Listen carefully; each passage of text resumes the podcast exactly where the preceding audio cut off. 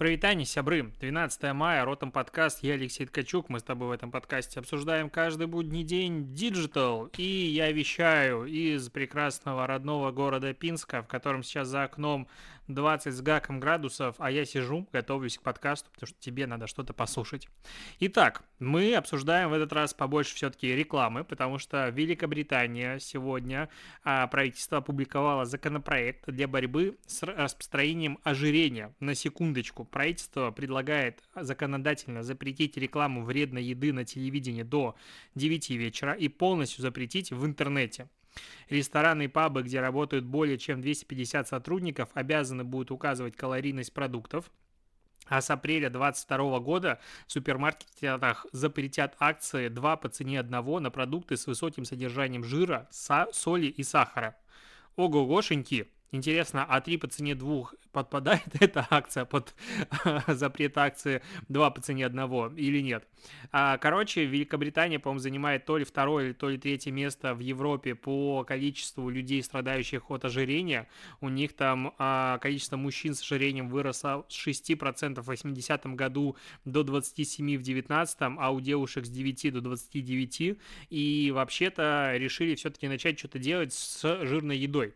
Мне нравится нравится, что в комментариях люди винят э, других людей, типа ты не можешь справиться со своей зависимостью, поэтому сейчас будут закрывать рекламу фастфуда, и это неправильно, и люди должны сами определять свой выбор. Ну, точно то же самое можно сказать по поводу рекламы сигарет, рекламы алкоголя, рекламы многих вредных вещей. И глобально, конечно же, реклама наркотиков, я считаю, что тоже каждый человек может принимать решение, употреблять ему или не употреблять, и зачем это все дело ограничивать. А, ну, как бы видишь, если эту идею возводить в абсолют, она начинает казаться максимально абсурдной. Потому что в целом сахар вызывает э, зависимость, и кушать э, фастфуд хочется все больше и больше, и это очевидно. Особенно акции, которые нас к этому, ну, стимулируют. И вот я не знаю, как у тебя, но я заехать в Макдональдс на Макдрайв, ну это же, разве это не счастье? Ну вот эту вот еду, которую, после которой ты хочешь есть опять через два часа, ну она такая, вот э, это вот просто мак, ты его хочешь. И очевидно, что начинает бороться сейчас с продуктами, в которых содержится огромное количество сахара, с газировкой, а, с энергетиками, это все не просто так, и я думаю, что такое ну, свобода еды, она уйдет в ближайшие годы, точно так же, как э, сигареты задавили. Сейчас они висят под э, ну, по крайней мере, в Беларуси, в России, они висят под, э, как они, такими жалюзями, ты их не видишь, они спрятаны, их на кассах уже многих нет, и это клево. Я вот помню, приезжал относительно недавно в Украину, и там меня удивило, что сигареты висят в, ну, вообще везде, в ларьках, ты подходишь к ларьку, а он полностью завешен сигаретами. Возможно, сейчас что-то изменилось, но это просто так вот, ну, удивительно. Точно так же, как удивительно видеть сейчас по-прежнему в ресторанах, а, ну, зону для, куря... для курящих, и типа в России это давно запретили, и кайфово, потому что все равно в твою часть а, как, бы кафе, ресторана табачный дым проникает, и это раздражает. А, короче, классно, мы, может быть, будем здоровее благодаря правительству. Интересно, когда-нибудь у нас такую штуку сделают или нет, потому что, ну, Блин, я жирный тоже. Я вот буду теперь винить не себя в том, что я ленивая морда, а в том, что вот мне слишком много акций продвигают, и поэтому я ем постоянно а, не самую лучшую пищу.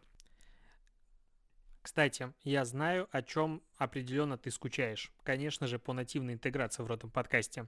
Ко мне пришли ребята с курсом Product Manager в онлайн-школе Product Life. И это прекрасная возможность для того, чтобы апнуться, допустим, с проекта в агентстве, либо аккаунта, короче, человек, который ведет проекты, на какую-то более интересную позицию и войти в IT такая прекрасное словосочетание. В общем, чем продукт менеджер отличается от project менеджера? Тем, что у него есть собственный продукт, и он его делает это прекрасный человек в компании, который отвечает, по сути, за создание выход а, на рынок нового продукта и играет ключевую позицию в IT-компаниях, да и не только в IT, продукт-менеджеры не только там работают. По сути, задача продукта не сильно отличается от проекта. У него есть ресурсы, у него есть задача вывести продукт в нужные сроки с нужным качеством. Просто в рекламе мы с тобой привыкли к тому, что работаем с заказчиком, в данном случае заказчик фактически ты. Он продукт отвечает за то, чтобы а, продукт, это сервис, приложение или платформа получились одновременно удобными и для пользователя, полезными для бизнеса, чтобы разработчики, твоя команда хорошо понимала, в какой момент времени, куда они идут. В общем, всем он хорош, и кроме того, он хорош еще и зарплатами. В общем, о дальнейшем пути продукт менеджера мы будем говорить в следующих выпусках, а пока Главное, о чем я хочу сказать, о том, что по промокоду ROTOM, вот прям как пишется мой подкаст, скидка 45% на этот курс по ссылке в описании до конца мая. Переходи и смотри. По поводу Европы вообще сегодня много новостей. А, TikTok начал тестировать э, покупки в приложении, причем мне нравится, как пишет Bloomberg, в Европе и Великобритании.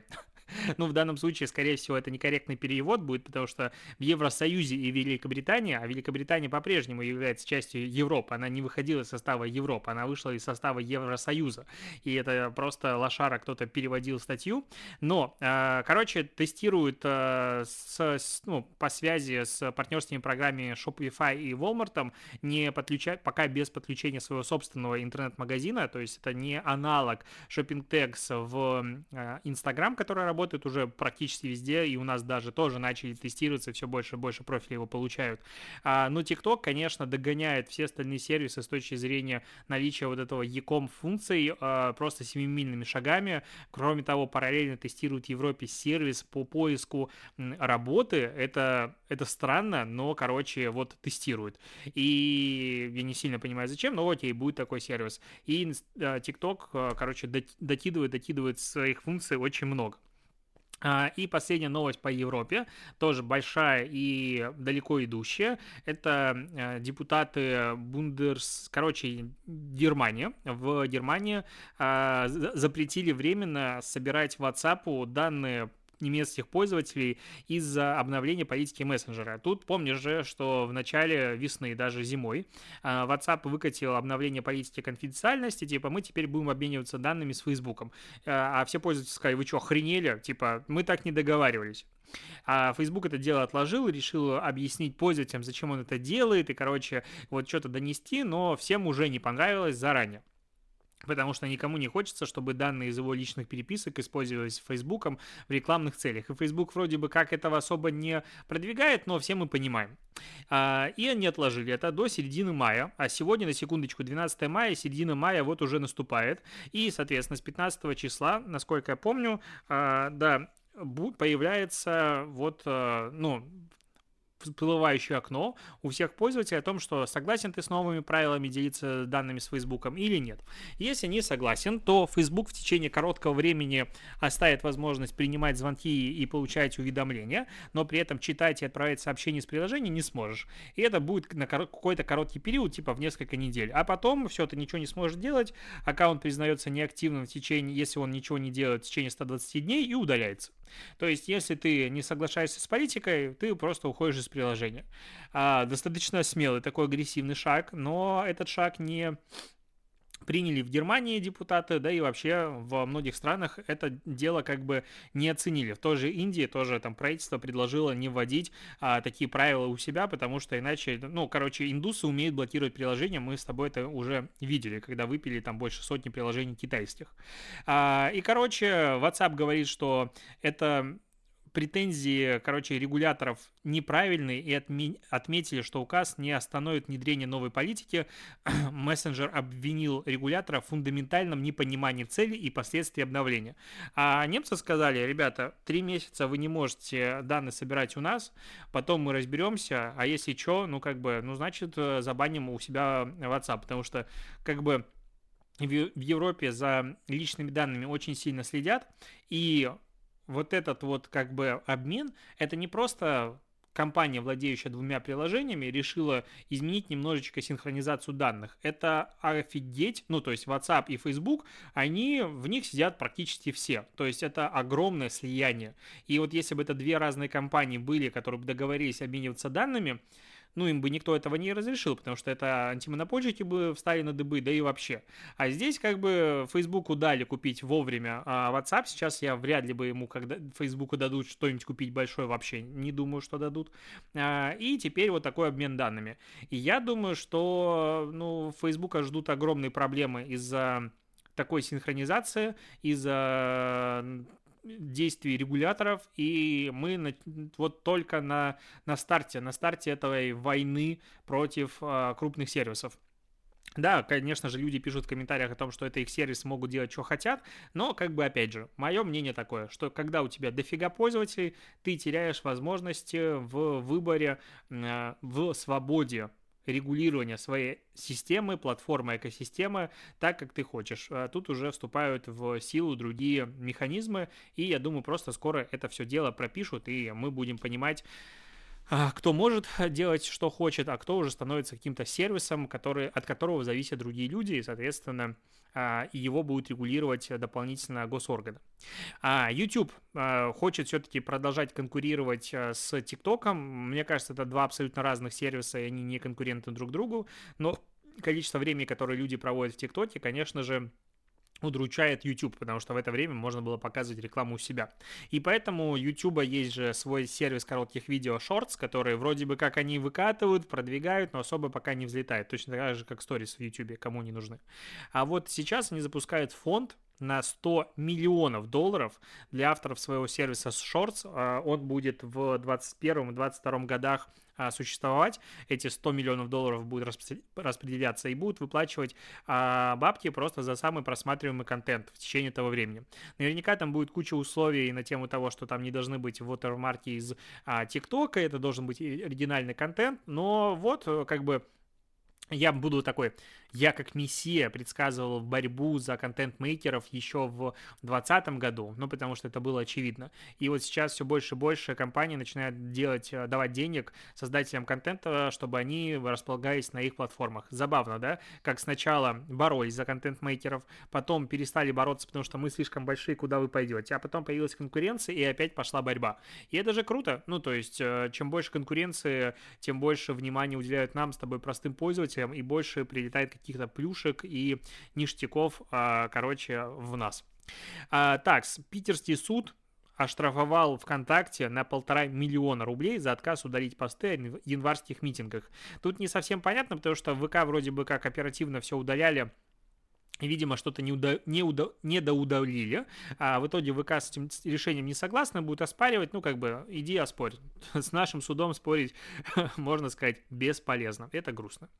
А, так, KFC возвращает а, свой слоган «Пальчики оближешь», потому что они его в начале 2020 года отменили, ну, а, убрали свой слоган, потому что облизывать пальчики во время пандемии, когда нос трогать нельзя, не самый лучший вариант.